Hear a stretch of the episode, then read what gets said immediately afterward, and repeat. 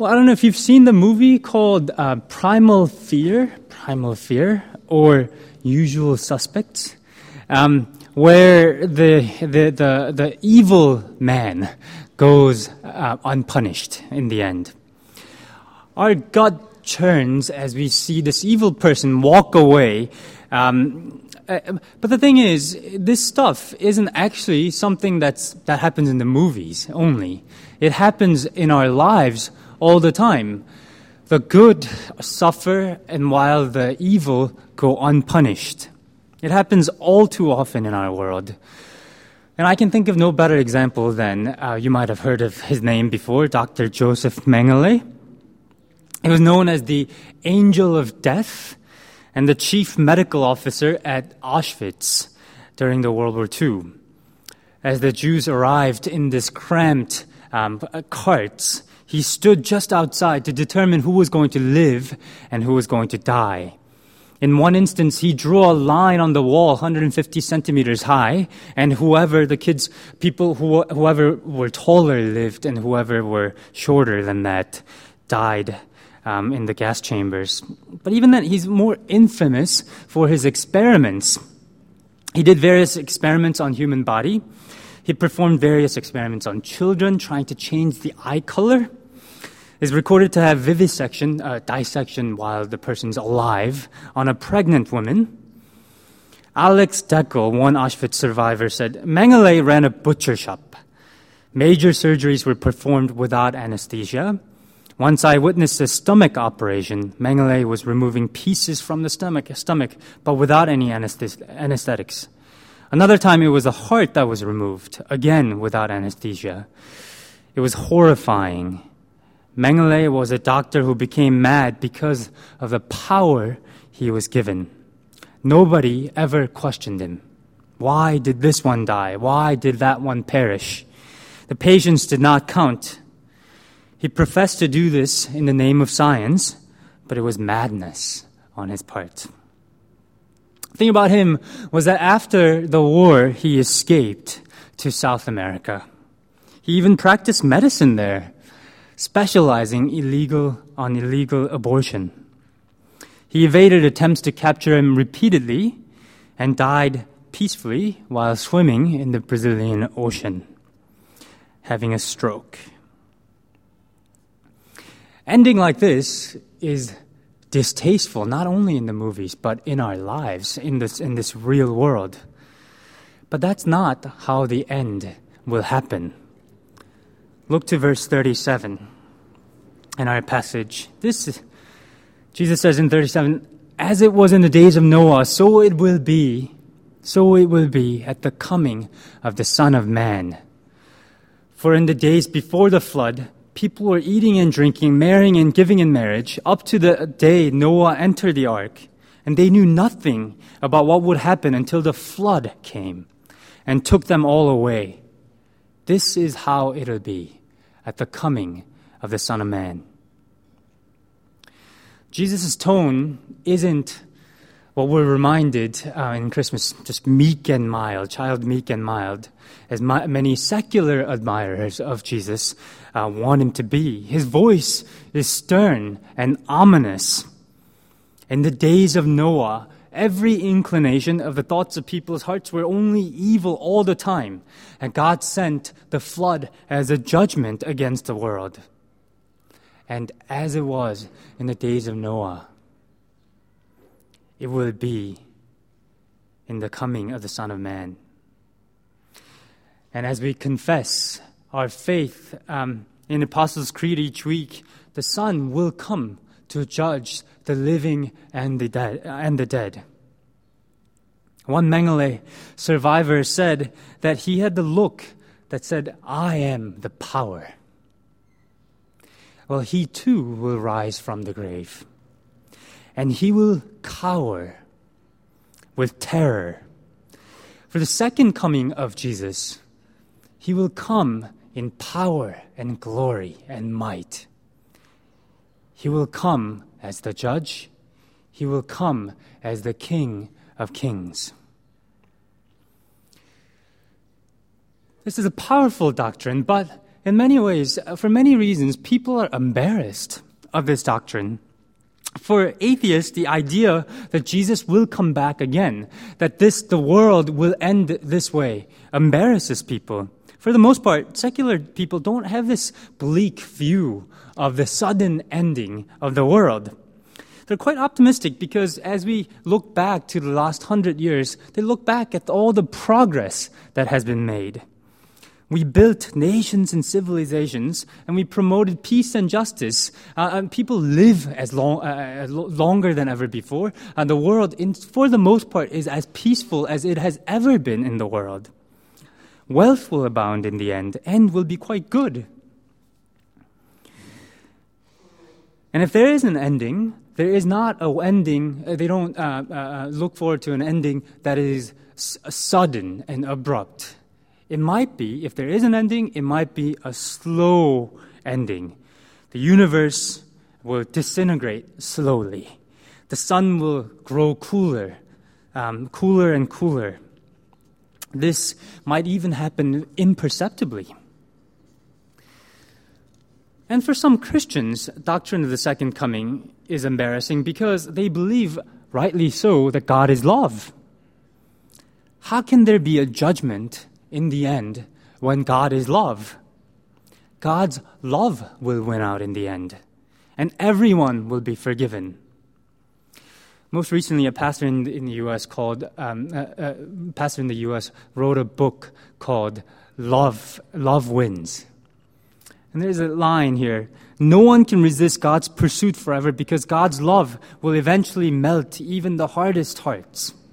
In the end, all men will be saved." all people will be saved, and God will embrace all, and all sins will be forgotten.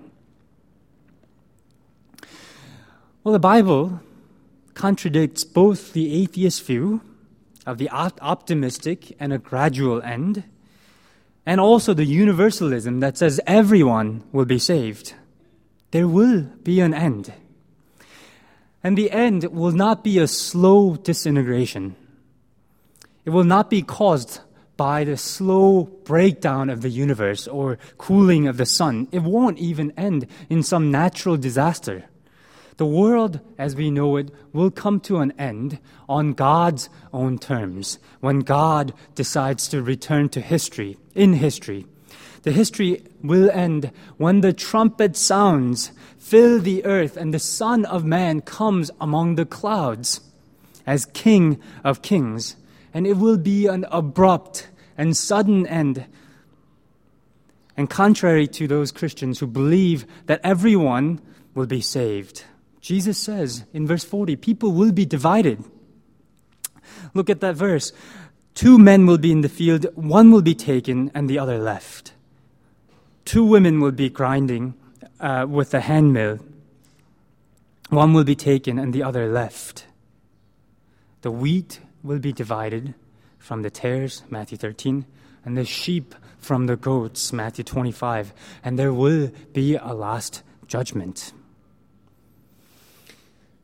And this isn't a bad thing. Joseph Mengele will be punished.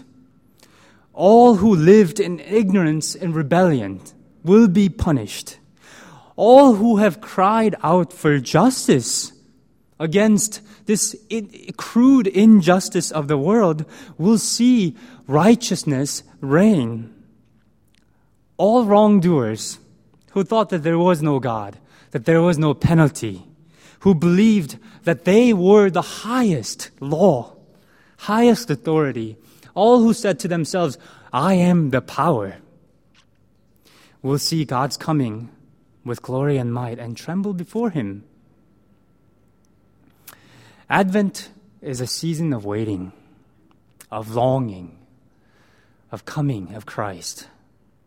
And we echo those who are crying even now in the face of persecution, in the face of injustice, the voices who have pleaded with God to end their sufferings, those who look to heavens and wish, wish that Christ would come now as a judge to the sinful world those who have pleaded with tears to go do away with suffering. and fill this earth with his righteousness, peace, and love. That's the voice that we echo in the season of Advent. We long for that day to come. And what the, uh, this passage also teaches us that the end is not just merely an end, it will be a judgment. And the thing is, this is for the Christian as well. And we see at the end, at the, at the, at the judgment, we'll see the full extent of grace of Jesus Christ as we see him in our defense, as he calls us as his own. But it also will be a judgment of different kind for us as well. Um, not the one that will send us either to the eternal wrath or eternal bliss, since Jesus' scars will bear witness to the punishment that he has borne for us. But a perfect kind of judgment in our lives, on our lives, over our lives. Perfect critique, C.S. Lewis says, of our, of our lives, perfect opinion given over our lives. He says in this, um, in, in an essay called A World's Last Night, he says it like, he imagines it like this. The judgment will be infallible. If the judgment is favorable, we shall have no fear. If unfavorable, no hope that it is wrong. We shall not only believe, we shall know beyond doubt in every fiber of our appalled or delighted being that as the judge has said, so we are. Neither more nor less nor other. We shall perhaps even realize in some dim fashions we could have known it all along. A f- perfect judgment of how we lived, of who we are, of all the choices that we have made on earth will be pronounced. And on that day, I think there will be mourning for us as well, for all the sins that we have committed, all the wrong choices that we have made, even as Christians. But of course, there will be a great rejoicing in the end as Christians. We will celebrate not only God's saving grace, of price that has been paid on the cross by Jesus, but also the, the power of God that has worked in our lives. All the right choices that we have made, all the ways in which Christ shined in our lives. There will be a celebration of every little and big decisions that we made that honored Christ the time when you, sa- when you sacrificially given your time and, and money. The time when people like Carol have given, uh, uh, go, gone for the sake of Christ to overseas and sacrificed their life for Christ. The time when you stood up to your boss and said, I can't do that because I'm a Christian and I have a bigger boss, Christ. The decisions made at home and our workplaces, when we were with others, and also when we were alone all those choices that we have made, all the p- times when Christ shone in our lives. Forever, Christ will be honored, and his glory will shine even more because of the choices that Christ uh, we've made, because of the way in which Christ worked in our lives. We will praise God for the power that had worked in our lives the end will not be a mere end. We will not just disappear. There will be a judgment. But just as sure as there is a judgment, um, the Bible tells us the Bible tells us that the end will come uh, abruptly. So he said this in the very uh, in the most clear terms um, in, in, in verse 36. So, so we go back one verse there. It says, No one knows about that day or hour, not even the angels in heaven, nor, nor the Son, but only the Father. This is part of the great mystery of the incarnation. The fact that God became a man on Christmas Day. Jesus was perfectly God, but he was also perfectly man as well. Jesus spent nine months in Mary's womb. And we can't imagine, possibly imagine, how the universe was held together as Jesus slept in baby, in, in Mary's womb for nine months. That's just a, in, in, that, that is just in the um, divine mystery that I think we have to file away. We can't possibly understand that. Jesus became a man. Luke recorded that Jesus grew in stature um, in 232, Luke 232, but